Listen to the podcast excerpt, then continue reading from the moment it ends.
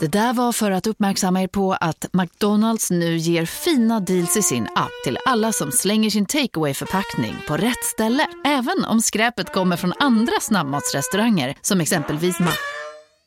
Eller till exempel Burger...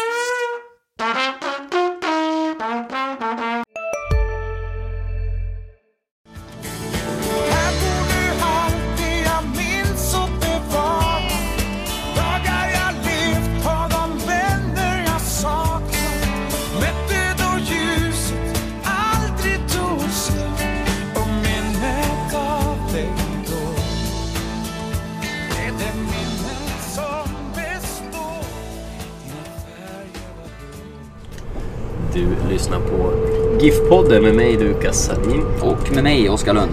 Och idag är det lite speciellt för vi sitter på tåget på väg till Mittmedias eh, fotbollsträff i Gävle.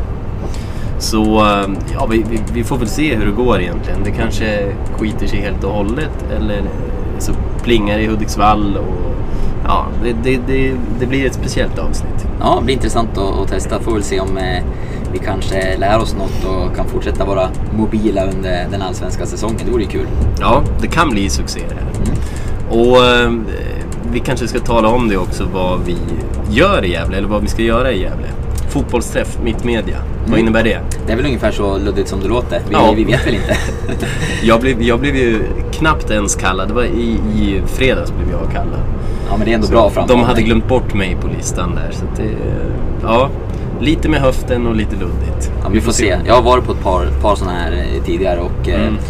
i grova dagar kan man väl säga att vi tillsammans med, vi samarbetar mycket inom Mittmedia, eh, Mm. den, den stora koncernen och då försöker vi ju hitta ja, gemensamma sätt som vi kan samarbeta på sådär under fotbollssäsongen och eh, ta fram lite koncept för hur vi ska jobba och hur vi ska bevaka våra lag och ja, hitta gemensamma satsningar och sådär. Så att, eh, jag tror att det kan bli en bra dag. Vi kommer snacka Mm. mycket fotboll. Mm. Vi börjar redan nu. Så kommer det bli. Och vi kan väl, det- har vi egentligen inte rätt ut egentligen. eh, Vad vi har egentligen för, för roller till vardags. För du är ju eh, egentligen, du är ju lokalreporter i Sundsvall medan jag mer har en mittmedia central roll. Jag sitter ju bara vid skrivbordet. Du är ju ute på fältet.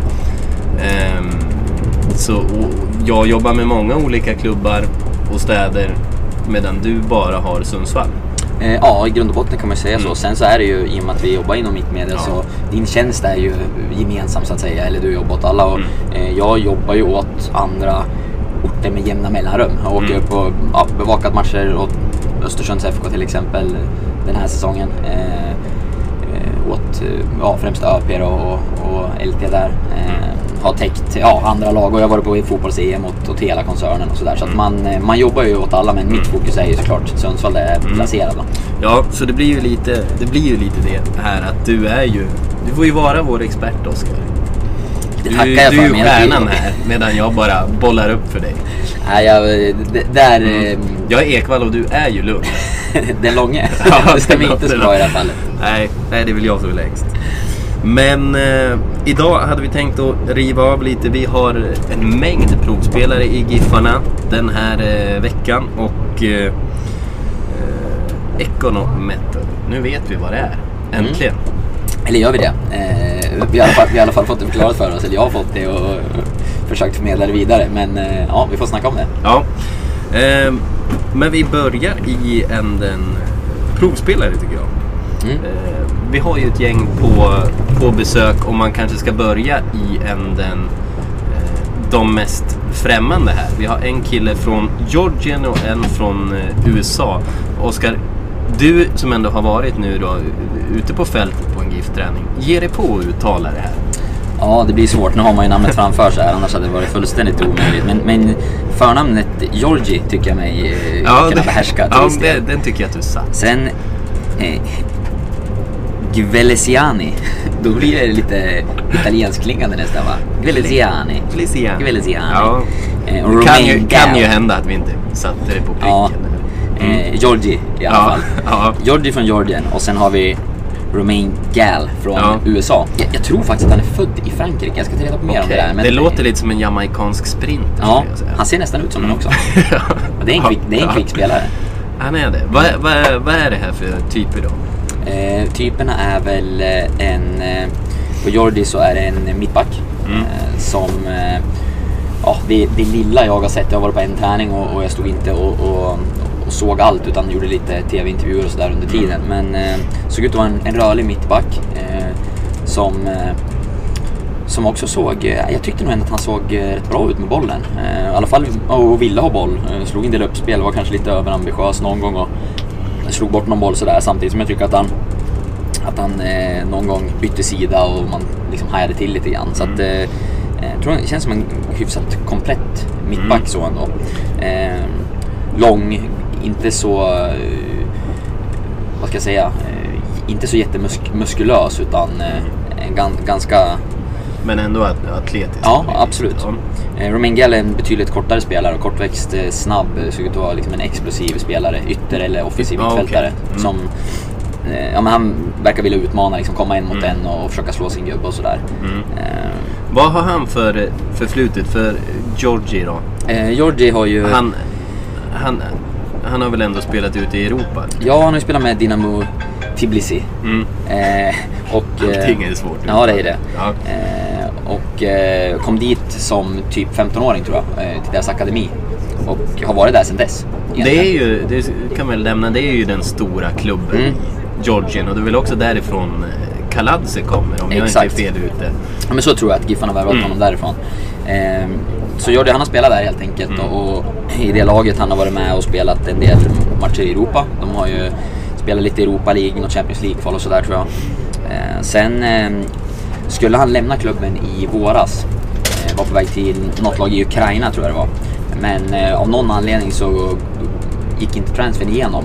Jag tror klubben hade lite problem så Fifa godkände Mm. Det har väl inte. varit problem överlag i Ukraina Precis. och ligan har väl till och med varit nedstängd från och till. Jag, jag Precis, vet faktiskt inte hur det är där. nu men, men det har ju med politiska läget Ja, så förmodligen så var det ju på grund av det som han helt enkelt inte fick, fick skriva på. Eh, vilket gjorde att han blev klubblös. Mm. Eh, åkte tillbaka till Georgien och eh, opererade ett knä.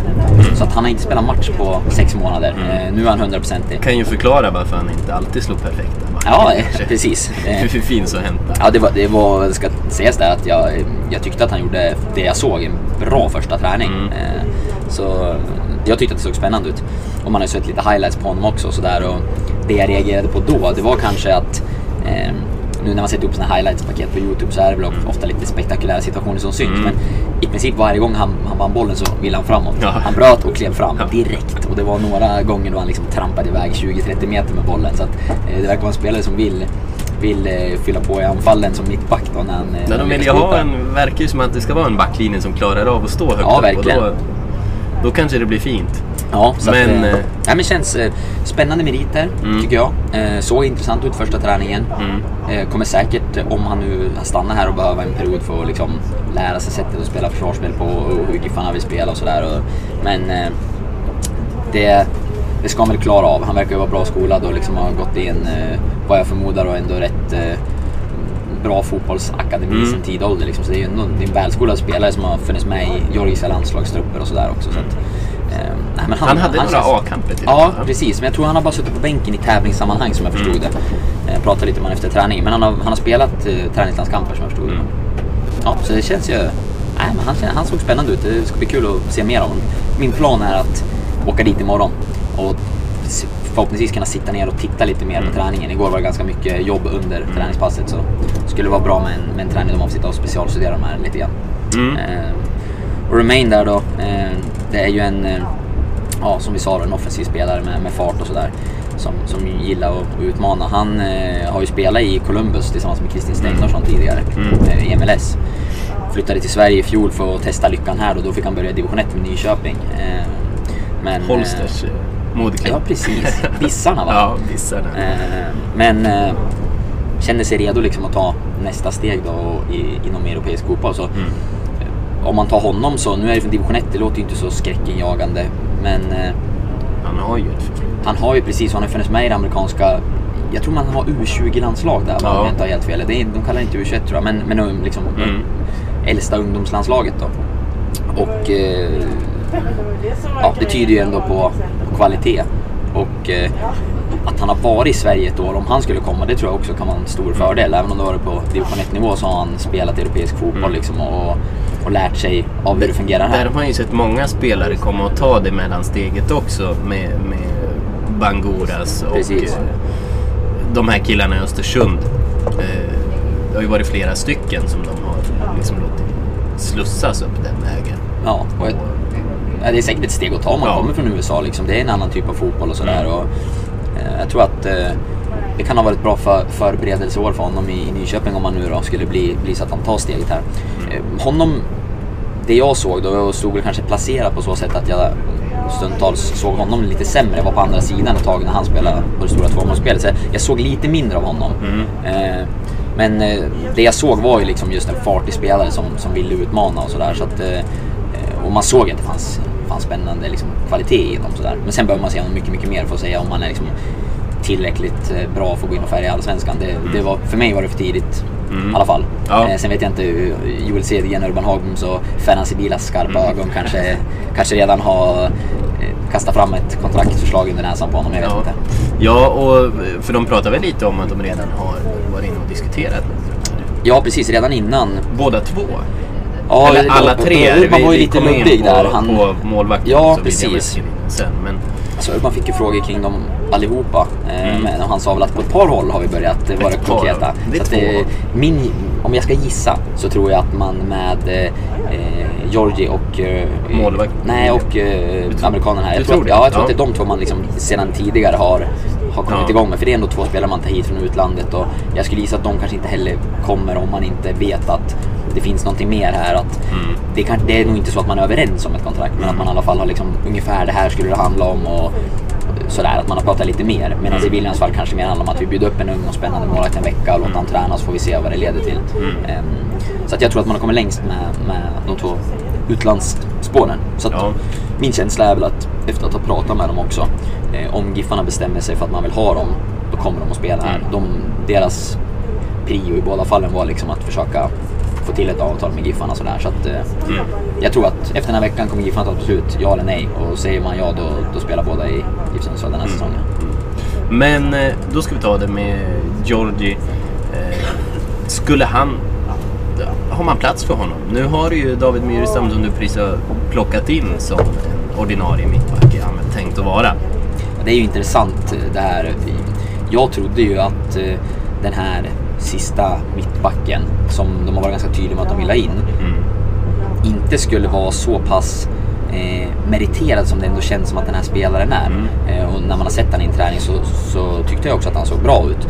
Eh, det blir ju en tuff alltså, konkurrenssituation på, på mittbackarna där när man har Marcus Danielsson och David Myrstam som, som man har sett som det givna mittbacksparet nu då. Mm. Eh, om det kommer in en sån här spelare, för då är man verkligen tre, eh, tre spelare av hög kvalitet och, och med meriter och, och, och inte liksom i 18-19 års ålder heller. Man kan ju tänka sig starta. att, att det tar ett, kanske halva säsongen innan han kommer in då, efter uppehållet i sommar. Att, Ja, det- att han kanske kommer in i spelet eftersom han har varit skadad och inte är helt hundra.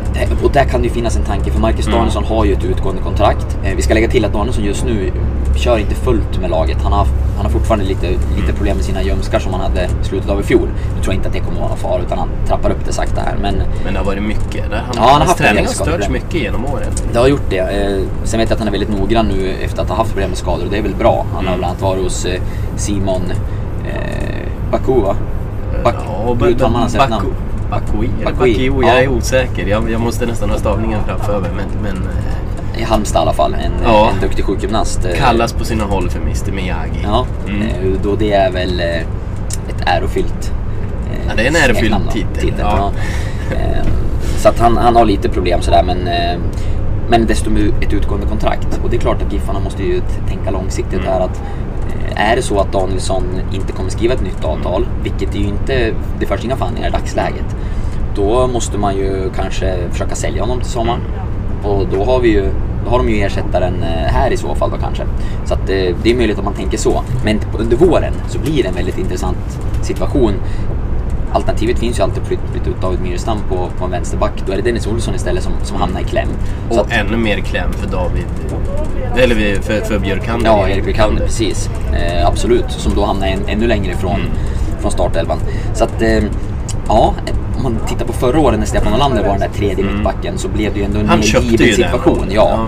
Han var ju såklart inte nöjd och ville spela men, men han är ju ett superproffs liksom som, Mm. som gjorde det med, med bravur, liksom hanterade det på ett fantastiskt sätt. kapten eller Ja, tränare från exakt. sidan ändå. Verkligen, och det passar man gärna på att hylla här. Liksom, att Det är inte så många fotbollsspelare som agerar på det sättet han gjorde under förra säsongen. Mm. Jag var på jättemånga träningar och såg aldrig liksom att han inte körde för fullt eller gnällde eller hängde med huvudet, vilket eh, en del andra spelare gör bara man hamnar på sidan en match eller två. Liksom. Så att, eh, eh, Stefan Olander, du är en eh, riktig kämpe. Ja. Eh, Jag, jag har en bra, ett citat som hade kom fram från Stefan Olander säsongen han blev bänkad när han faktiskt var lagkapten. Mm. Eh, när Kevin Walker då tog över som kapten. Giffarna gick upp i Allsvenskan till slut. Eh, jag gick fram till honom i omklädningsrummet just, just då efter sista omgången. Eh, när det var klart att de skulle spela Allsvenskan och frågade honom hur den här säsongen har varit. Och då sa han, alltså Stefan Olander är ju inte den egentligen som, som bjuder på sig själv inför media på det sättet. Utan det är ju alltid det här superproffsiga. Mm. Men det var nog första gången jag tyckte att han lättade på sig inför mig i alla fall. Och då sa han det. Jag kunde välja, antingen är jag världens bästa lagkamrat eller så går jag runt och är ett surkuk. Gissa vad jag valde. och och det blev, han blev ju också hyllad hela säsongen för att han tog det här så bra. Att han Ja. fortfarande var... Ja, det är, men det, och den storyn säger en hel del. Mm. Jag får lite tankar på, kommer till hockey här fast man är, man är fotbollsnörd. Anton Lander, Mm. jag pratade, gjorde nyligen en intervju med honom om hans situation i NHL när han flyttas fram och tillbaka och hur han Bästa hanterar det. petade, petade spelaren på...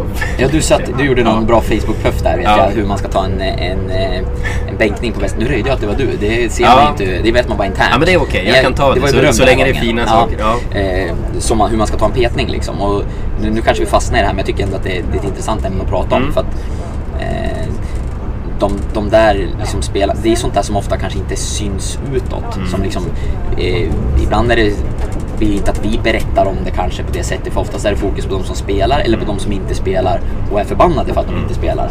De här som blir petade men inte säger så mycket, de, de märks ju inte. Liksom. De skriver inte vi om för det, det är kanske oftast inte så, eh, så mycket liksom läsvärde eller bra rubriker. ofta tror eller- jag att man som, som reporter också drar sig lite... Alltså inte medvetet att man undviker det men, att man, man drar sig lite för att prata med de här som, som är petade också just för att man vet att det är jobbigt för dem i många fall.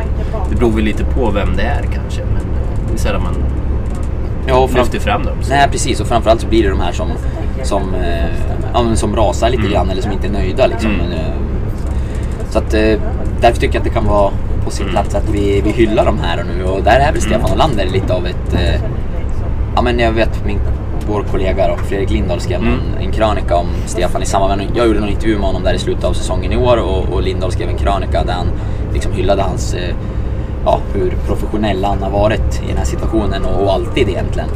Eh, och det, det är ju bara skriva under på den. Eh, för det var... Nej, men det, det är häftigt att följa dem där på nära håll för att man, man vet ju liksom, det är bara att tänka själv hur tufft det måste vara för en spelare som, som har liksom varit en riktigt bra allsvensk spelare, lagkapten och, och eh, stor i, i GIF Sundsvall att helt plötsligt hamna på sidan eh, och, och ändå liksom sköta det så pass bra. Jag ska säga det också att prata med en hel del spelare som har spelat med Stefan Olander och varit i samma trupper som honom eh, som har hyllat honom för liksom, sättet han är på och sådär. Eh, Så att det är ju ingenting det känns äkta om vi säger så. Jag tror att han är precis så i omklädningsrummet som, som vi tänker oss att han är utifrån liksom bilden man får. Så att, eh, Ja, han är inte den som klistrar på det. nej, det tror jag inte. Han känns, han känns genuin. Ja, jag har precis också följt den här, eh, jag- kanske är sist på den bollen, men dokumentärserien på SVT, Blågula drömmar, där de följer P95-landslaget. Eh, där för övrigt GIF-bekantingen Filip Olofsson eh, Mm. seglar igenom i något avsnitt sådär. Men där pratar de just om det, för då är det ju lagkaptenen Robert Mirosavic som då spelade i Helsingborg. Eh, nu tror jag han spelar i Högaborg. Eh, han, han, har då varit, han har varit lagkapten och, och startat varenda landskamp och plötsligt så hamnar han på bänken. Och då pratar de ju också det i, i landslagsledningen om vad man vill se från en spelare som, som eh, hamnar i den situationen. Och då är det egentligen just de här egenskaperna. Så att det är väl helt enkelt en hög nivå av professionalism och faktiskt så tror jag inte att det är så vanligt i Sverige att, att man ser det. Jag tror att man ser det i de stora ligorna, i de stora klubbarna. Men det märker man ju på, även på väldigt stora namn att de har svårt att göra det bästa av den situationen. Titta på Carlos Tevez till exempel som, Mm. som gjorde sig omöjlig. Eh, Så att det, är nog, det är nog en ganska sällsynt egenskap. Ja, och det är lätt att, att tycka att det, det är deras jobb och att man måste kunna hantera det på ett bra sätt. Men eh, så är inte fallet. eh, Och, och det är ju mänskligt liksom att bli besviken. Och, jag menar, det, blir, det blir alla som man känner, Det handlar ju i grund och botten förmodligen ofta om att man kanske känner sig liksom orättvist behandlad eller åsidosatt på, på fel grunder. Och, eh, ja, då är det inte alltid så lätt kanske att göra sitt jobb 100% bra. Eh, men de som klarar det, de eh, förtjänar en, en hyllning i GIF-podden och Ja. det ska man vara stolt Ja. över. Ja, vi eh, kom ifrån det lite provspelarna men jag eh, tyckte det var trevligt ändå. Men William Eskelinen är ju namn nummer ja, tre. Ja, vi vi, vi, ja, vi kan väl säga det. Han dök också upp här. Man aviserade ju att två skulle dyka upp och de har vi ju nämnt. Men så blev det också en tredje. Eh, Även en fjärde och en femte. Men den tredje William Eskelinen, målvakt. Är det Hammarby senast nu? Ja, han har tillhört eh, Hammarby och, eh, men var utlånad den senaste säsongen i division 1. Eh, ska vi se här nu så jag säger rätt. Jag tror att det var Enskede. Ja. Jag vet inte om det... Jag l- sett- lägger in en liten Brasklapp. brasklapp där, men jag, jag tror att det var Enskede i division 1. Eh, där han... Eh, det här är ingen spelare jag har sett någon gång tidigare, men, men han, eh, han kan jag själv... väl säga att jag inte har. Nej, och det kanske ni lyssnare kan eh, acceptera. Eh, men han, eh, han var väldigt nöjd med den gångna säsongen i division 1 i alla fall och få- hade fått speltid liksom, och det som han ville ha med den där utlåningen. Han har tillhört Hammarby, haft kontrakt i två säsonger tror jag. Eh, det är en målvakt som jag inte har egentligen nå- någon koll på alls nästan. Vet att han har varit lovande i Stockholmsområdet. Eh, tror att han har spelat i. Brommapojkarna Ja. tidigare och, och liksom eh, gjort, Han är ett namn det som bra har varit där. med några år. Ja, Jag, så- jag trodde att han var äldre än 20. han är Jag- född 96, ja, precis. Fyller 21 i år tror jag. Mm. Jag hade trott att han hade kunnat vara fyra år äldre. Ja, för det- det är för det känns som det är ett namn man har hört. Exakt. Och Det kanske har just med pojklandslagssammanhangen att göra. Ja, och, sä- och han har ju dessutom ett, ett efternamn som, eh, som, vad ska man säga, förpliktigar lite eller som Mm. liksom eh, klingar fotboll. Pappa är ju Kaj Eskelinen som absolut inte var målvakt eh, men eh, gjorde, en, gjorde en hel del mål Ja. eh, i bland annat Hammarby då. En väldigt smart spelare. Mm. Så att eh, eh, han har ju liksom elit, elitfotboll i, i familjen och har ju ja, som sagt varit ju ganska omskriven som, som ung sådär. Mm. Eh, han var med i någon talangserie tror jag läst på, på någon av de här fotbollssajterna som finns. Och, Kan, eh, kan det ha varit den här om, om BP? Jag är osäker. Jag vet inte om han var i tv-serien tänker du? Fast det var Jag någon annan målvakt vet de jag. hade. Ja, okej. I, eh, jag vet, vet inte om det var fotboll, fotboll direkt eller Mm. liknande som hade någon sån här talang, Mm. talangkoll och där han var med sådär. Men eh, ja, intressant målvakt som, som Giffarna tycker och ska träna den här veckan. Mm. Man har ju två målvakter, Lloyd Saxton och Tommy Naurin. Mm. Eh, men där är det ju så, det har ju vi berättat tidigare, att Lloyd Saxton vill bli utlånad för han vill ha speltid den här säsongen. Och då måste ju någon in egentligen. För Ja. an- annars är ju alternativet då att man kanske lyfter upp. Jag vet inte riktigt vem de har som första namn där nere. Men jag tänker spontant Jack Eriksson som jag tror har varit i U17-landslaget. Men han är ju ung. Han är väldigt ung. Skulle man då lyfta upp honom och Tommy Naurin blir skadad. Då står du där med 17-18-åring som ska stå i Allsvenskan. Det kanske är en svår situation. Han kanske inte är redo för det. Men Nej precis, och det, känns ju som att eh, det hänger kanske ganska mycket här på hur det blir med Lloyd Saxon. För att än så länge så har han ju inget, eh, ingen klubb att, att bli utlånad till klar så. Eh, jag frågade Giffarnas sportchef Urban Hagblom om det här i, i samband med att Eskelinen kom och han sa nej det finns, ing, det finns ingenting klart kring Lloyd när det gäller utlåning och så. Så att man kanske avvaktar den situationen lite grann och sen handlar det väl om ekonomi. Vad kostar William Eskelinen? Har man råd att ha en tredje målvakt med i truppen från start? Det hade man ju förra året. Man hade ju Malmberg, Saxton och Naurin. Det kanske är en post man kan vänta med länge Ja. egentligen och, och se vad fick vi kvar. För någonstans sitter väl ändå... Sitter andra Giffarna- går ju före. Ja, och Giffarna sitter ju på liksom beslutet där någonstans att har man inte fått in en till målvakt, Mm. även om Lloyd Saxton kanske blir besviken och tycker att han liksom har, har blivit lite lovad att kunna gå på lån, så är det ju ändå så att Giffarna måste ha två målvakter och Mm. har man inte hittat någon ersättare eller sådär då, då får man helt enkelt se, se åt honom att stanna kvar. Ja. Det är Ja. inte mer med det. Nej, han har ett kontrakt att få respektera men, men ja, det kan ju hända att han blir ganska less. Ja, det har ju låtit som att han är ganska inställd på att Ja. han verkligen vill och behöver speltid här. Och Ja.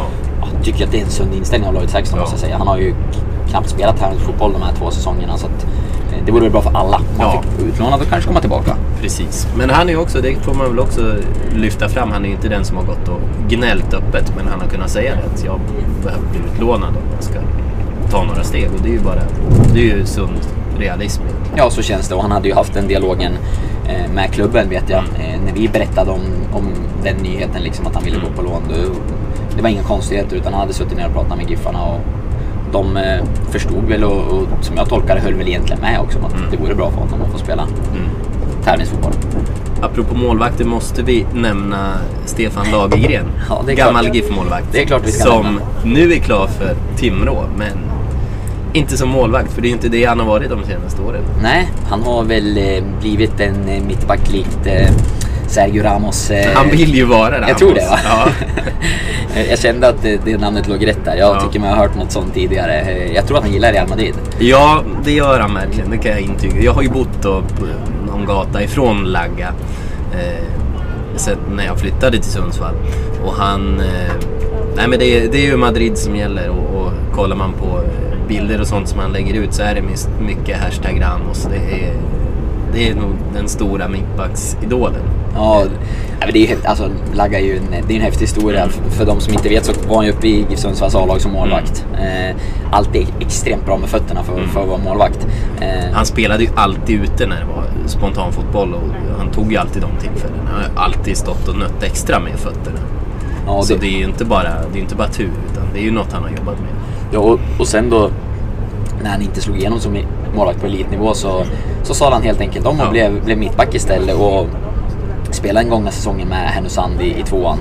Eh, och nu värvad till, till IFK Timrå alltså. Eh, och är ju liksom numera en, en bra mittback på, Mm. På division 2-nivå. Eh, Ja. Så att, nej, det är en häftig story. Vi, vi lär Det väl... kanske är honom de ska plocka upp som extra mittback. Han kanske är det perfekta namnet. Ja, skulle han lyckas med det så då, eh, då vore det ju någonting eh, helt unikt Mm. om det inte redan är det. För han, men jag, jag tänker det, han kanske skulle köpa den här rollen som, som tredje man ändå. Det kanske är det perfekta. Ja, och han är ju offensiv. Ja, det är han. Nej men och, hans fötter kanske skulle hålla. Även på den nivån. Ja, du- Tror vi det? du inte, med- det är ju lite tempo som, som ska till då kanske. Ja, det är ju väldigt stor skillnad på division 2 och på Ja, det är det. Men Division 2 har ju till och med jag gjort träningar i. I en analys här då skulle vi säga att han har ju faktiskt erfarenhet av spel på elitnivå och känner till klubben Ja. väldigt väl. Så är det. Så är det. Men nej, men eh, det blir kul och intressant att se Stefan Lagergren i IFK, IFK Timrå och eh, Mm. Till att börja med. till att börja med. Ja. Eh, nej, men, men så är det med det. Men det var Vi har fler... två spelare till, va? Det var fler... ja, det har vi va. Två väl, väldigt välbekanta. Pontus Engblom och Linus Hallenius är och, och tränar med Giffarna. Hur länge då? Eh, det är lite oklart. Vi kunde berätta igår morse då att, eh, att de ska träna med GIF. Det handlar ju liksom inte om två provspel i den bemärkelsen. Utan det handlar i grund och botten om eh, två Sundsvallskillar, två gamla GIF-anfallare som eh, ja, inte har klart med ny klubb och eh, vill träna igång. Eh, Men hålla lederna mjuka. Precis, mm. börja spela fotboll igen. Och eh, de tränar den här veckan, ska båda två träna. Om det inte händer någonting, det kan ju bli att någon gör klart med klubb och där är ju eh, känslan att eh, Pontus Engblom har kommit längre i sina funderingar kring framtiden eh, och ligger nog i dagsläget närmare att att göra klart med någonting. För Eh, bara två veckor sedan hade ju, så stod ju Linus Hallenius fortfarande med två år kvar på ett kontrakt. Precis. Så att, eh, men jag, jag tror nog att båda kör den här veckan ut. Mm. Eh, och sen kanske det kan bli aktuellt att eh, göra klart med någon klubb. Mm. Säg Engblom först då som det låter. Eh, Li- Linus sa det själv, vi har en intervju ute på, på vår sajt just nu med honom. En läng- ett längre snack faktiskt som... eh, Mm. Det har jag inte hunnit läsa. Nej, du borde faktiskt göra det. För Ja. om jag får liksom... Eh, Puffa för det. Puffa för, för er då. Det är ju jag som har gjort den så det blir ju lite... Eh, ja, e- ego Ja, kanske. men- Men, men det men, men, det, det, det intressanta det, det är ju inte det jag skriver utan det är det han säger. Mm. Och vi pratar om, eh, om hur det här tufft det här året har varit och då, då säger han faktiskt att eh, i hans eh, liksom, tyngre stunder så har han funderat på sin framtid som fotbollsspelare. Liksom, Mm. om, man, om man ska köra vidare. Eh, och han är ju bara 27 år gammal liksom. Eh, och, som han själv säger, borde, borde ju liksom stå på, på toppen av sin Mm. karriär nu. Eh, och att då ha de, de tankarna, det är ju lite speciellt och liksom det visar ju hur, hur också, vi pratar om det här hur tufft det kan, att det är ett tufft liv också som, som eh, elitfotbollsspelare när man inte får spela eller när man hamnar i situationer som, som inte blir som man har tänkt sig. Eh, och han har ju haft några eh, men ha, ha, haft åkt på några smällar liksom. Eh, dels när han spelade i... Nu ska vi visa våra biljetter tror jag. Ja.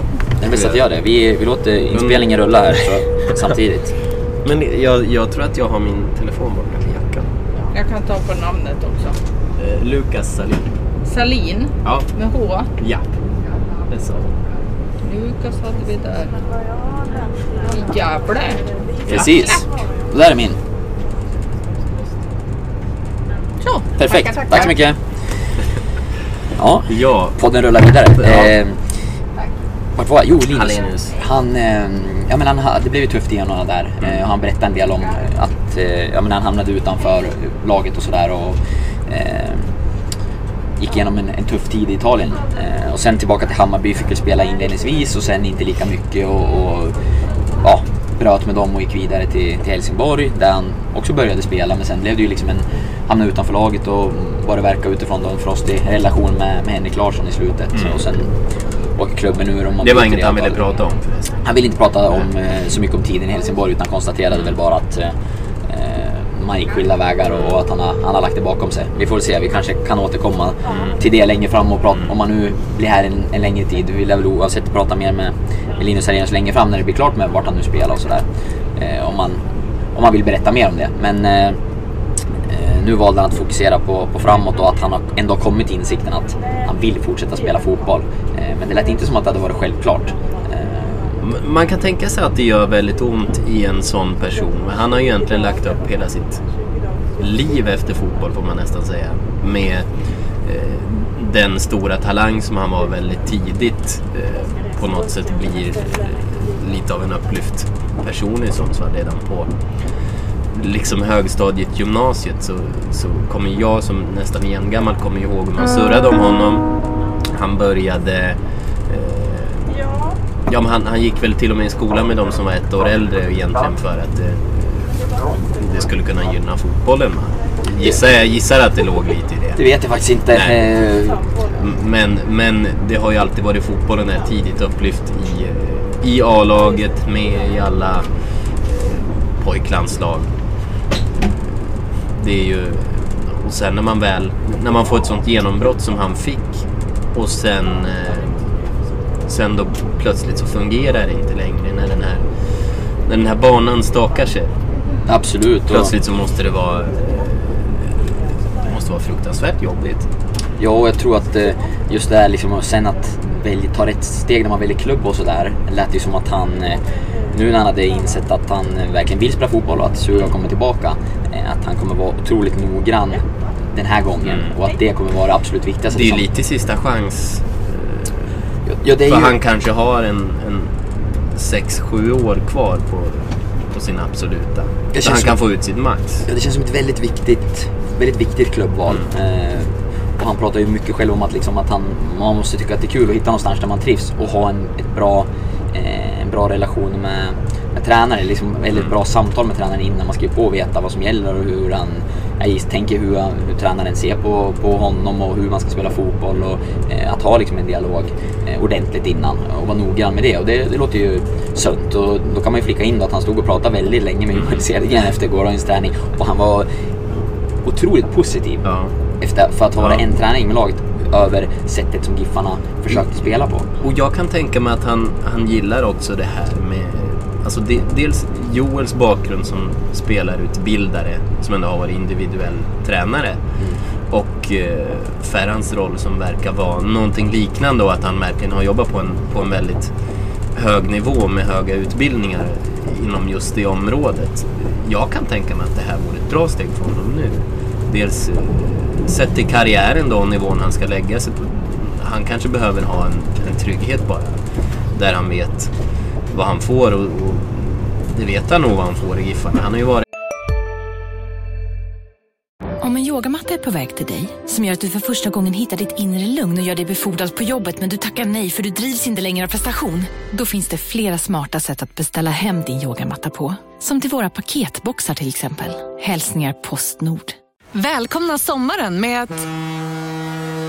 Res med Stena Line i sommar och gör det mesta av din semester. Ta bilen till Danmark, Tyskland, Lettland, Polen och resten av Europa. Se alla våra destinationer och boka nu på stenaline.se. Välkommen ombord!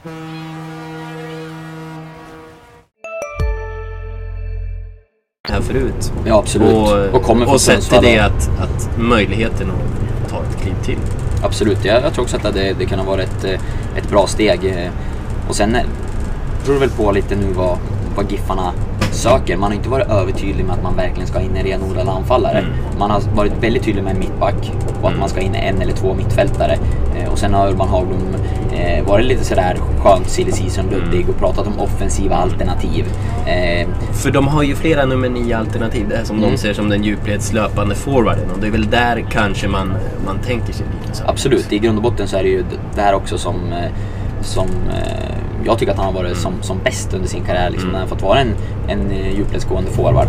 Men eh, sen är det klart att han, precis som flera av de andra också, skulle kunna klara av att spela eh, lite på en kant och komma och, och med djupledslöpningar. Och det finns ju någon av de där anfallarna som skulle kunna spela lite second striker, nummer 10 typ, eh, bakom också. Eh, så att, men, men främst är det väl i, i den positionen. Och, Ja, det, kan, det kommer nog vara lite funderande för Giffarna kanske hur man vill typ bygga truppen och för Linus ett stort beslut om framtiden, vart han ska spela. Ehm, Men eh, jag, jag tror inte liksom att det pågår inga kontraktsförhandlingar mellan dem just nu Nej. vad jag vet. Men eh, ge Han dem någon vecka. och lyssna. Ja, precis. Och, och, men jag håller det långt ifrån omöjligt att eh, det, det finns ju ändå någonting här, så känns det. Och eh, han har, Linus liksom har ju från det att han lämnade Giffarna inte från inledningsvis inte varit så tydlig med att komma tillbaka och spela. Det var liksom inte en 100% relation då tror jag. Men eh, de senaste åren hela tiden mer och mer eh, klargjort egentligen att han vill spela med Giffarna igen. Det var ju, jag minns någon intervju med honom redan för, för ja, några år sedan. Då han eh, liksom ganska tydligt uttalade att han, eh, jag vill spela i Sundsvall igen. Mm. Och jag vet att, jag tror att Urban, relationen med sportchef Urban Hagblom har väl egentligen alltid varit god Mm. och att det har funnits en, De en har ju kontakt. verkligen alltid haft en kontakt. Ja, så känns det. Så att, eh, ja, vi ska se någon träning till den här veckan och, och berätta lite mer. Jag såg ett mål på det stora tvåmålsspelet man gjorde på träningen igår. Mm. Eh, jag tror bara att det blev ett, men eh, åtminstone så såg jag bara ett. Och det var det Linus Alenius som gjorde efter en, ett genombrott. Och jag tyckte att han såg, såg pigg ut. Men själv så sa han att den fysiska formen var långt ifrån eh, vad den ska vara när det börjar bli dags för att spela fotboll på allvar. Mm. Men ja, Ja. fortsättning följer. Det tror Ja, jag.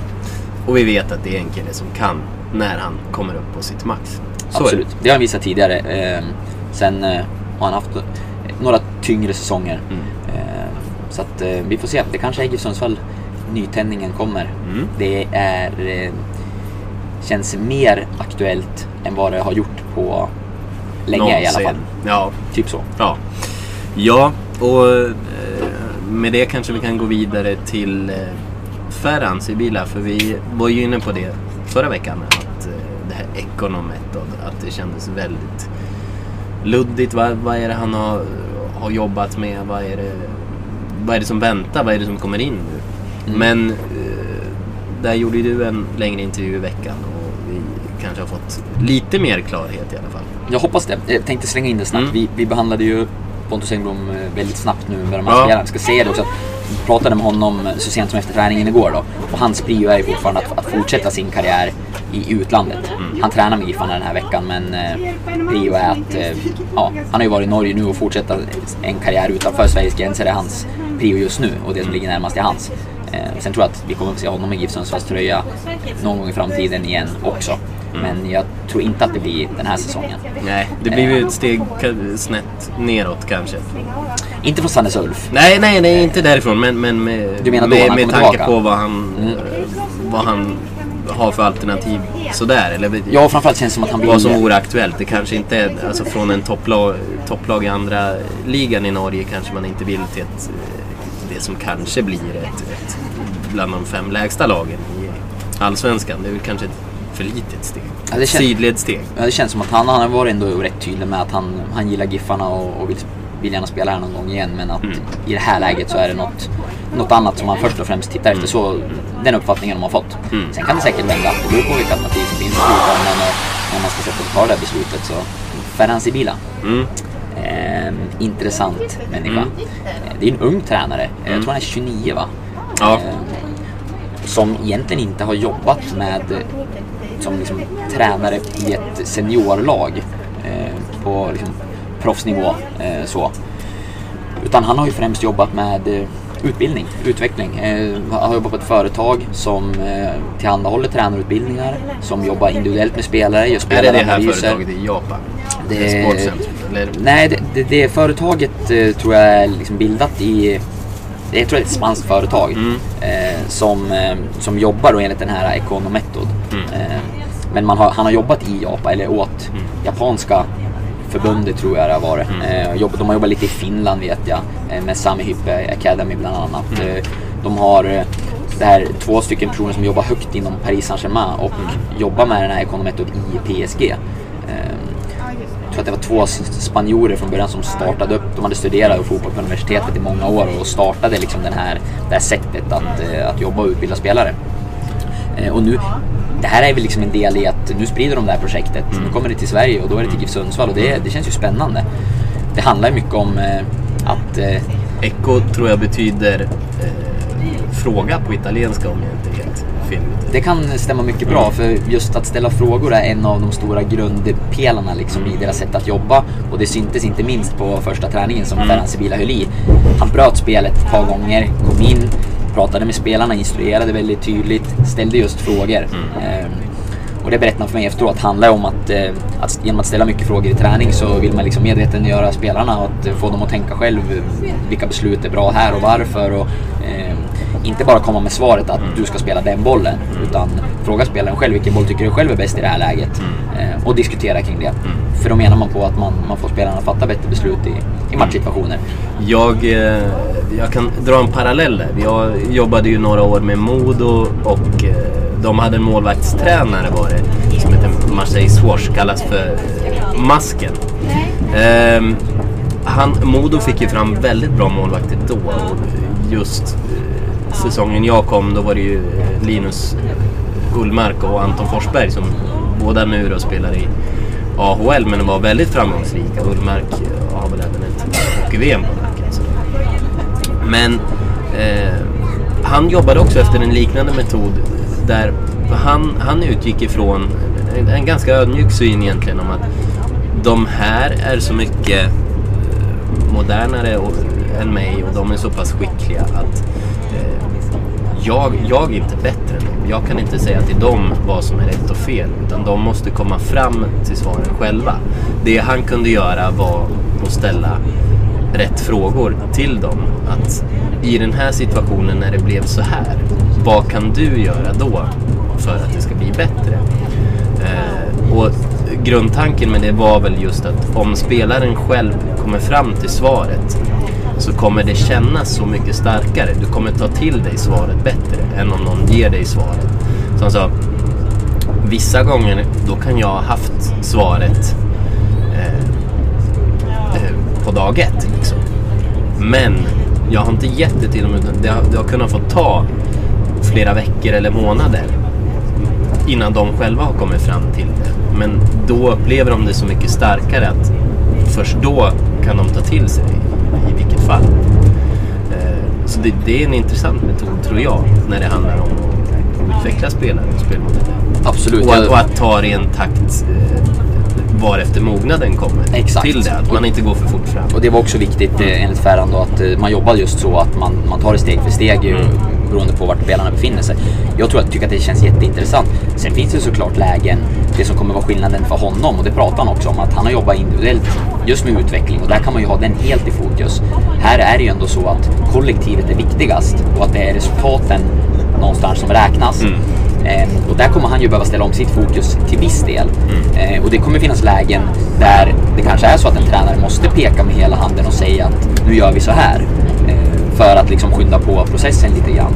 Men eh, Samtidigt måste man våga, tycker jag, jobba långsiktigt och jobba med utveckling. Det är ett måste för GIF Sundsvall om man ska bli liksom slagkraftiga på sikt att utveckla sina spelare och ta karriärskliv och få fram unga spelare. För man ska ju även jobba med det här eh, lägre ner i föreningen som jag har förstått på, på ungdomsnivå. Så att eh, jag tycker att det låter jätteintressant. Mm, Eh, jag också. Och fick ett bra, bra intryck av honom. Häftigt att han vågade ta plats på första träningen. Det är inte som assisterande tränare, det är ju ofta en ganska tydlig hierarki i det där ändå när man, när man ser lag på elitnivå. Att det är huvudtränaren som har det stora ansvaret och sådär. Här klev han in som ny från dag ett och körde liksom med sin eh, spansk klingande engelska. Eh, och eh, jag tror att spelarna uppskattade det och jag tycker något man också bör nämna det är ju liksom Joel Cedergrens eh, prestigelöshet i det här. Han verkar ju älska att jobba med Ferhan Sibila och har inga problem, verkar det som då, eh, med att släppa fram honom. För det är ju också en liten... Eh, eh, Det kanske är en helt annan, annan kemi än vad man har upplevt tidigare. När man till slut tyckte att ledarskapet blev luddigt. Ja, för det var ju åtminstone ett skäl som GIF Sundsvall angav när man valde att ge Joel liksom huvudansvaret i, i höstas. Här, eh, ja vi får ju se hur, vem, vi kommer ju kanske aldrig riktigt veta vem som bestämmer hur mycket och sådär när de sitter i sitt tränarrum och, och diskuterar. Men den, det intrycket man har fått från start är ju att det är två personer som kommer väldigt bra överens och eh, som gillar att jobba med varandra. Ferran sa ju i princip att han kom hit på grund av Joel. Eh, och Joel har pratat om liksom att han ser det mer eller mindre som en ära och förmån att få jobba med, med Ferran. Så det är liksom... Eh, det, det har ju klickat mellan de här två ordentligt. Och kan de fortsätta liksom hålla det samarbetet och den relationen intakt så är det mycket som talar för att eh, de tillsammans kommer att eh, ja, liksom utveckla varandra och att de, de kommer att ha ett bra samarbete. Sen vilket resultat det, det blir i slutändan, det är ju det som, som främst kommer bli bedömt och granskat. Liksom. Ja, precis. Vi, eh, det vi har varit inne på då, det, det är väl kanske det här med matchcoaching egentligen som vi har nämnt framför allt. Men samtidigt har man en... eh, Och för all del, den sidan, det, det kan man vara eh, kritisk mot så här på förhand. Kan jag fortfarande tycka. Men samtidigt kan man utveckla en så stark modell att, och en så stark tro på den modellen eh, som man jobbar efter så, så kanske det väger upp. Helt enkelt. Ja, vi, vi får ju se, men, men det är väl som du säger, det är väl det. Om man har något frågetecken så är det väl den biten. Liksom lite kring, kring matcher och kanske coaching och sådär. Att det här är ju också en, en spelarutvecklare om man ska sätta honom i något fack då, eh, främst. Som man ser på förhand. Eh, Men det behöver ju, det behöver ju varken vara liksom, eh, positivt eller negativt i den riktningen. Eh, Jag tänker mer att det, det låter lite långsiktigt. Men, men man kan ju alltid lyfta fram positiva och negativa aspekter i det. Det finns ju negativa aspekter även i Graham Potters sätt att göra saker. För ibland torskar Östersund med 5-0. Men ja, Ja, och det blir ju liksom resultatet som, som är övervägande positiva resultat. Då kommer man ju tycka att de här egenskaperna som eh, tränaren eller tränarduon har är liksom positiva och lyfta fram dem. Eh, och eventuella bristerna blir inte lika liksom, synade i sömmarna. För- Förlorar man mer än vad som någonstans är liksom, förväntat eller, eller bra, då, då blir det ju tvärtom. Då, då letar man ju felen och så fungerar man ju. Eh, så fungerar väl vi alla. Så att eh, det, det kommer ju bli resultatet som styr hur man ser på, på den här duon också. Men eh, när vi sitter här i, i januari och kan spekulera och tycka och tänka så, så hittar vi några frågetecken då som du säger. Men i, i grund och botten så är det liksom en ganska spännande känsla som, som jag Ja. ser fram emot att, att följa deras eh, arbete med, med Giffarna och det känns ju verkligen som att de vill göra någonting. Det, det, man, man har en idé och man har en metod och man vill jobba på ett specifikt sätt. Och, eh, det, gör, det gör också att det blir mer intressant tycker jag att, eh, att liksom följa framstegen eh, och resultaten. Jag, jag får lite den här känslan igen att eh, nu Tidigare så var det, det kändes lite som, som lite mörker. Det kändes som en trupp som det inte hände någonting i. Eh, ledarna var inte klara. Nu känns det som det börjar krypa i kroppen lite igen. Att, att det åtminstone, det här gav ändå en, en liten känsla av, av förhoppning. Och dessutom finns det, det finns fem Stefan Silva-miljoner ungefär då att använda på truppen. Nu frigjorde man lite löneutrymme med Robin Selin. Det känns som att det kan... Man, man har det här lilla, lilla ljuset som, som gör att det är spännande att bo i den här allsvenska staden. Absolut. Och det är ju, den här tiden på året är ju någonstans nästan den, den bästa eh, som fotbollsälskare. Eh, att när det börjar dra igång, när det har börjat hänt Man drömmer ju inte så saker. mycket sen. Nej, exakt. Man, man börjar fundera, man tittar på truppen, man börjar jämföra. Nu har det någonstans börjat satsa sig lite grann, men det är inte helt klart. Det finns fortfarande de här spännande sista platserna i truppen att fylla. Lagen har börjat träna, man kan se nyförvärven. Det dyker upp eh, tre provspelare på en träning och två gamla anfallare och det börjar kittla lite grann.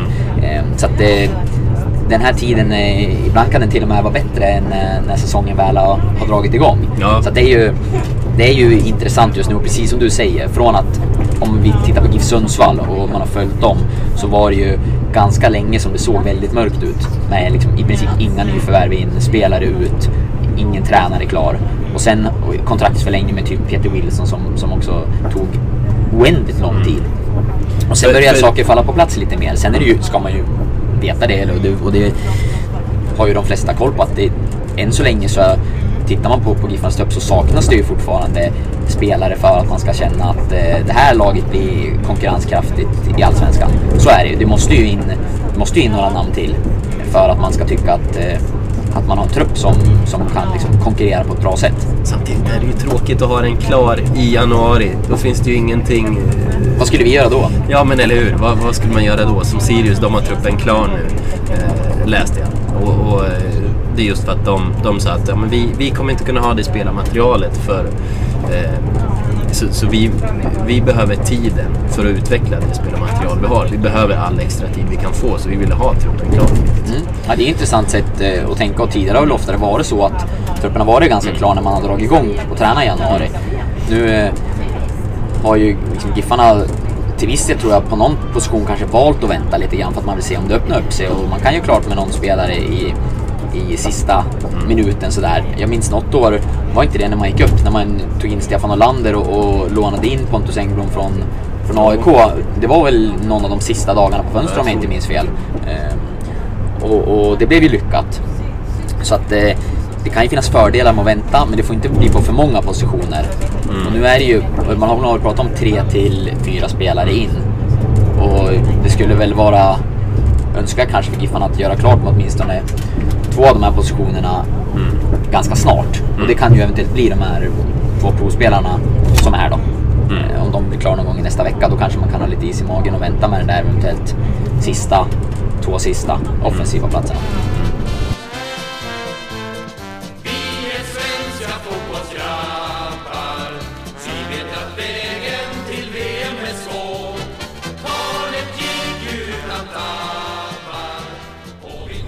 Yes. Ska vi, eh, ska vi riva av en hatt? Ja just det, vi har hatten med oss. Ja. Även hatten är mobil. Hatten är... Eh... Vi har pratat länge, mitt kaffe har blivit kallt här känner jag. Det var tråkigt. Jag är jätteledsen. Men... Eh...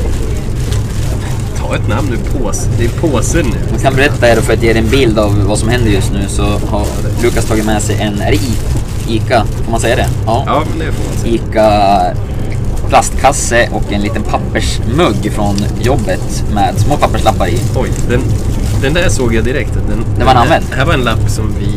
Ja, Jaha. det var McKinley. PM. Tennyson. Kan inte ha någon King. Tennyson. King McKinley. Jag drar en lapp. Oj! Christian Ek. Det var lite otippat namn kanske. Intressant. Den har du skrivit ser jag. Ja. För det gick att läsa. Ja. Eh, Christian Ek. Eh, Vad har du på Christian? Ja, men en, en del faktiskt. Jag Vi, har... vi kanske ska riva av först bara vem Christian Ek är, Ja. för den som inte minns. Eh, född 89, Mm. mittback. Ja. Gjorde eh, ett par säsonger, Mm. får man väl säga, som, som eh, precis färsk A-lagsspelare i. Giffarna. Stämmer. Innan han försvann. Ja. Ehm, jag har faktiskt spelat lite fotboll med, med Christian Ek. Mm. Ehm, som du säger, han var 89, jag är född 88. Ehm, han eh, minns att han ah, gjorde en väl några matcher med oss i 88 som jag kommer ihåg det. Ehm, 89 var, var bra, så de, de Han höll var ihop. pojklandslaget Ja, då, de höll ihop sin grupp ganska mycket. Jonsson, tror jag. Okej, Mm. det var mer än vad jag visste. Ah.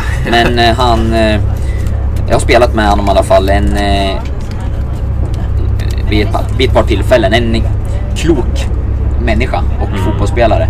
Eh, som, eh, precis som du sa, han fick väl chans av Sören Åkerby tror jag. Mm. Eh, och spelade tidigt. Och, och var liksom lite sådär påläggskall som man trodde skulle bli en ordinarie Ja, lite den här tredje mittbacken. Ja, precis. Och, och trodde väl att han skulle bli eh, en... Eh, han hoppade in första inhoppen och gjorde ju riktigt bra. Ja, precis. Och sen, sen, som du säger, försvann han. Mm. Det, vägen däremellan kan vi komma till, men det, jag- det jag har som är kul på, på Christian Ek nu idag, det är ju att han, eh, han har sadlat om. Precis. Och är ju en atlet utan dess like. Han eh, håller på med triathlon Ja. främst är det väl nu. Ja. Eh, och eh, jag vet att han eh, jag vet inte om han började med att åka längdskidor kanske. Han blev, ja, det har han också varit duktig på här vet jag. Gjort bra resultat i, i, i ett par tävlingar liksom. Eh, och en jättevältränad. Och nu är det triathlon och jag tror att det är en ganska hård, Ja. hård satsning på det om jag har förstått det rätt. Jag har Jag, sett jag tror han, han hade någon krasch i somras. Ja, tror jag. tror han bröt med en arm. Ja, så var det. Jag så tror var det. det. Och jag tror han bröt armen eller någonting. eh, Blev i alla fall borta Mm. en, eh, en hygglig stund. Ja, men eh, men jag, jag tror att han har ganska högt uppsatta mål för de är ju på träningsresor ute i Europa och, och sådär. Ja, det är häftigt. Det, är och. Det kan vi väl, eh, nu när vi får upp hans namn så spontant så är det ju så här att eh, Christian Ek borde man ju slå en signal här och kanske göra en liten läsning med. Det Ja. kan vara kul inför, inför säsongen eller när som Absolut. helst egentligen. För att han har ju mycket att berätta säkerligen. Han fortsatte ju spela fotboll Mm. efter flytten från Sundsvall. Jag tror han flyttade och pluggade och eh, vad jag minns så fortsatte han väl karriären på en, på en hyfsat hög nivå Ja, först. det Men valde började sen först att- med Väsby. Precis. Och sen trappade han ner och jag tror han spelade till slut med något kompisgäng i eh, det kan vara Uppsala. Ja, kan vara. Stockholm, Ja, Uppsala där. Ja. Stockholm, Uppsala. Eh, men nu alltså triatlet. Så att, eh, kul Ja. att Christian, Christian Eks namn dök upp och jag tror väl att eh, vi, eh, vi siktar på att göra någon form Ja. av läsning med Christian. För det här, Ja. det här var ju, blev ju faktiskt intressant. Jag har ju gjort en lång läsning ganska nyligt med en ek, men det är faktiskt hans syster Mm. Fredrika Ek. Som cyklar jorden runt. Hon cyklar jorden runt och har varit ute, i, jag kommer inte ihåg hur länge det är hon har varit ute med, alltså det är två år tror jag. Eh, på cykel, nu nere i Argentina. Och eh, hon gör ju det till förmån för eh, alltså, kvinnors rättigheter. Mm. Så det är ju en, en väldigt fin grej, men hela den familjen nu verkar ju, de verkar ju komma in på det här Ja. rejält och snöat in alltså. Och nej, man blir lite förvånad att han gör det för en god sak. Det är ju mitt intryck av, av Christian Ek har alltid varit att han är väldigt, väldigt sympatisk Ja. och, och, och trevlig person. Så att eh, det ja, är en, eh, känns som en, en, eh, bra kille. Ja, han, eh, det kanske man ska nämna att det blev ett... Eh, han hade ju ett lite tråkigt avslut i Sundsvall. Han hade väl någon enstaka match där det var liksom, nu får han chansen. Eh, och den matchen tror jag att det blev plattfall lite. Och tyvärr kanske, Det var någon match mot Gävle där va? Ja, det kanske var det det var. Blev Och- situation. tyvärr kanske lite det som, som han blev bedömd efter i slutändan. Att den matchen blev någon slags vägskäl. Men egentligen så var han ju så pass bra att det hade ju inte behövt... Han hade ju kunnat fortsätta spela på en hög nivå och få en, en massa andra och tredje chanser. Det tror jag säkert. Och kunna vara en elitfotbollsspelare. Men det kan ju också vara... Nu vill ju han studera också och, och det här är ju en smart, en smart kille så jag, kan tänka mig att fotboll inte riktigt var allt heller. Nej, och fränt att han har, att han har hittat... Mm. Eh, om man är idrottsintresserad och vilket Ja. du och jag är så är det ju det kul att han har hittat Absolut. en annan idrott att att- att utöva och eh, det vill vi ta reda på lite mer om då. Ja, absolut. Ah, kul! Christian Ek, bra namn! Det Ja. ska du ha cred för. Ja,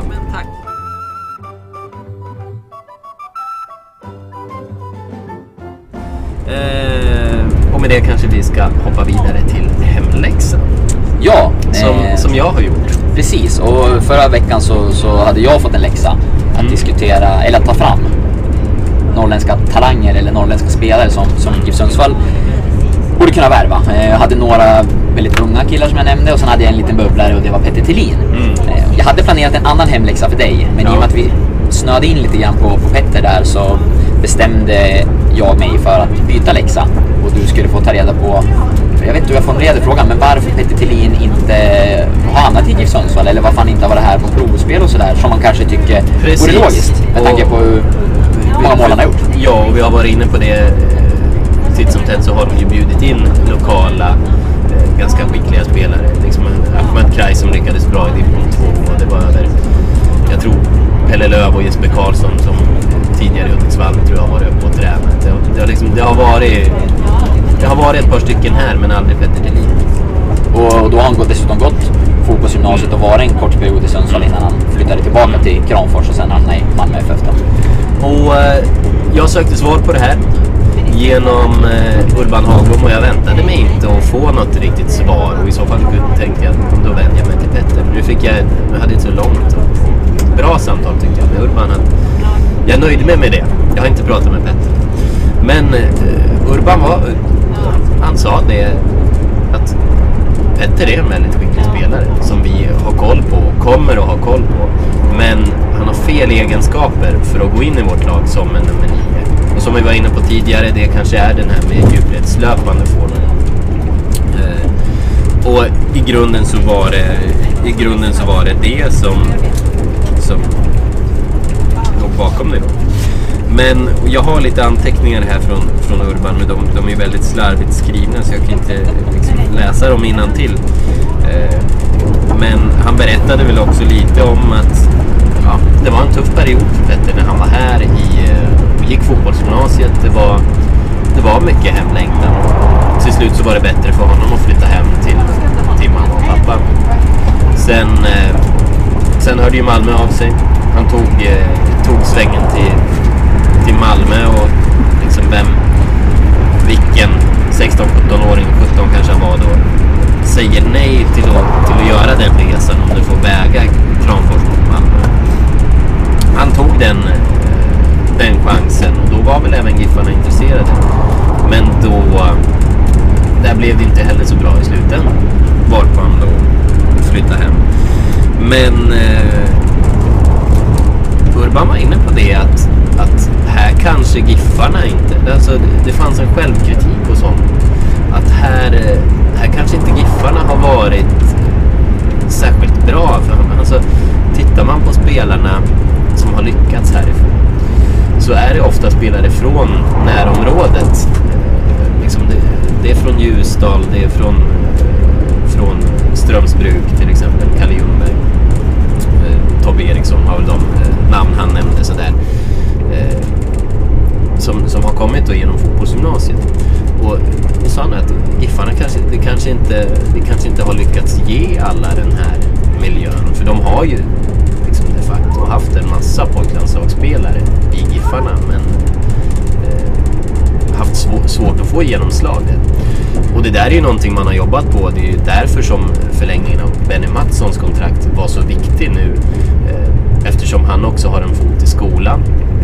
Eh, både- liksom både en fot i skolan och en fot i Giffarna. Alltså vi jobbar mer med mentorer, kanske värdfamiljer. För att ge... Nu plingar det. Nu borde vi vara i... Är det Söderhamn då? Eller? Det borde kunna vara det va? Har vi några minuter kvar till Söderhamn. Ja, precis. Du kan din geografi. Ja. Jag har åkt där några gånger. Nej men, eh, Ja, men det det, det, det fanns väldigt Mm. mycket självkritik där. Och, och det här liksom, fotbollsgymnasieboendet på Kalmarvägen som det har varit med lägenheterna som Giffarna har haft första tjing på för sina fotbollsgymspelare. Det är ju någonting man inte har kvar längre. Så att det var kanske inte det var kanske inte den bästa miljön att, att utveckla. Nej. Och eh, det var väldigt sunt och, och skönt att höra. Det kanske var det som gjorde att han inte lyckades i, i 100, Giffarna från första början. Man fick inte honom att känna sig helt, helt hemma och trygg. Bollnäs buss 100, Ehm, 9 och 40. Och det, det tyckte jag var intressant. Ja, mycket intressant. Bra, bra research av dig. Eh, kul att du fick Urban ändå att komma med ett ganska tydligt svar på eh, när det gäller liksom kvaliteten och, och typen av spelare. Mm. Eh, Att, eh, att man hade någon, en, en tanke och att det fanns en motivering till Mm. kanske varför man inte har eh, kontrakterat eller bjudit hit Petter Thelin. Eh, du, får ett, du får ett bra betyg. Eh, det som hade lyft till en femma på Mm. En femgradig eh, mustaschskala det är ju att du hade pratat med Petter Thelin. Jag vågar, ju, jag vågar ju inte ringa till Petter. Det har ju med det vi pratade om i förra avsnittet att göra. Det är Superkroppen, det är känsligt. Ja, vi, jag kan väl här och nu uppmana dig då, Petter Thelin, om du Ja, lyssnar. ja. Eh, antingen så kan du knata upp på redaktionen och knacka på i Sundsvall om du är här. Eh, Eller så kan du slå en signal till, till Lukas. Eh, så eh, kan han höja sitt betyg från fyra italienska mustascher till fem. Mm.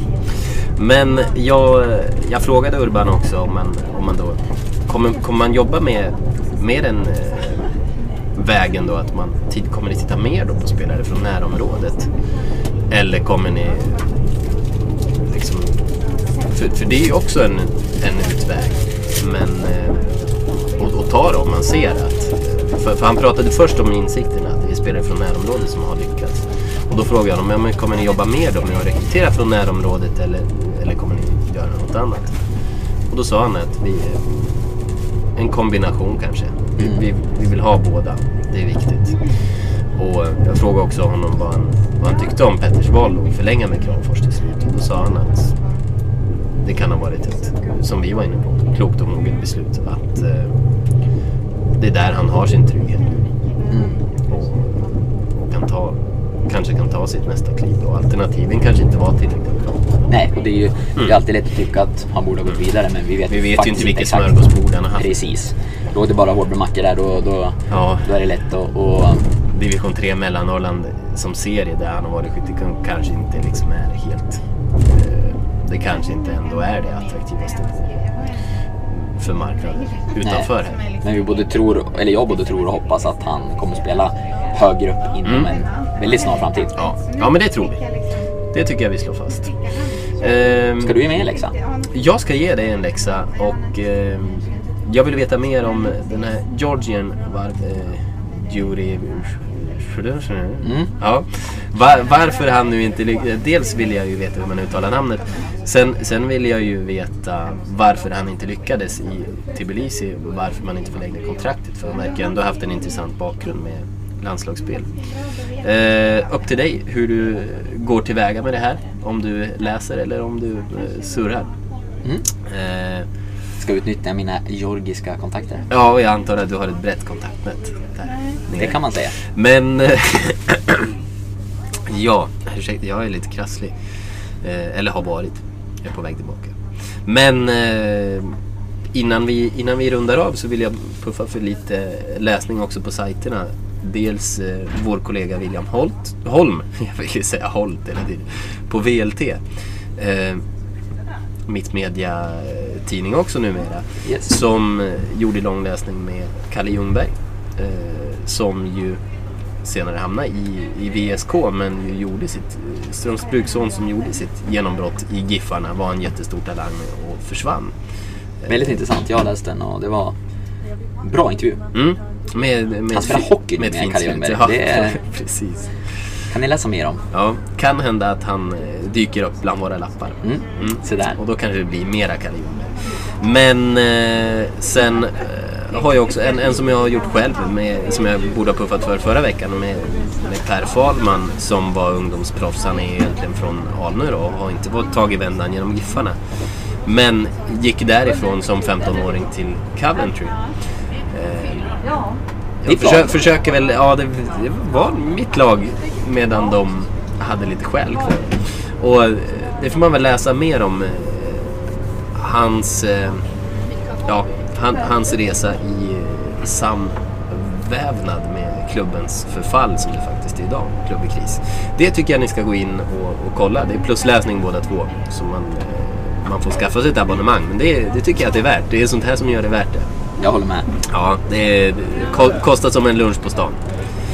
Eh, så det tycker jag man ska göra. Och annars så kan man eh, i övrigt ska jag säga så gå gärna in och eh, tyck till, var arg, var glad eh, och konstruktiv på hashtag GIF-podden. Eh, kanske så, så kanske vi kommer tillbaka. Vi kommer tillbaka Det kan vi lova. om en vecka. Ja. Och då kanske vi har något att berätta från fotbollsträffen. Inte alltid konfidentiellt. Absolut, och tills dess så ska vi också ha sett eh, någon träning till med de här provspelarna om ingenting går väldigt snett och kanske kan ge en ännu bättre analys av dem. Ja, vi hoppas på en vecka med fler nyheter. Det gör vi. Det kommer det bli. Ja, vi klipper där. Tack och hej.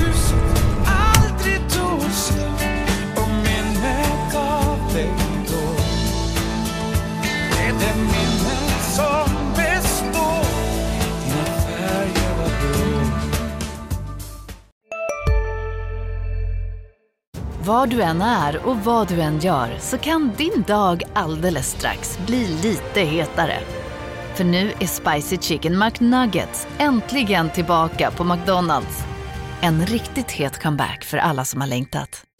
Hej, Synoptik här. Så här års är det extra viktigt att du skyddar dina ögon mot solens skadliga strålar. Därför får du just nu 50% på ett par solglasögon i din styrka när du köper glasögon hos oss på Synoptik. Boka tid och läs mer på synoptik.se. Välkommen!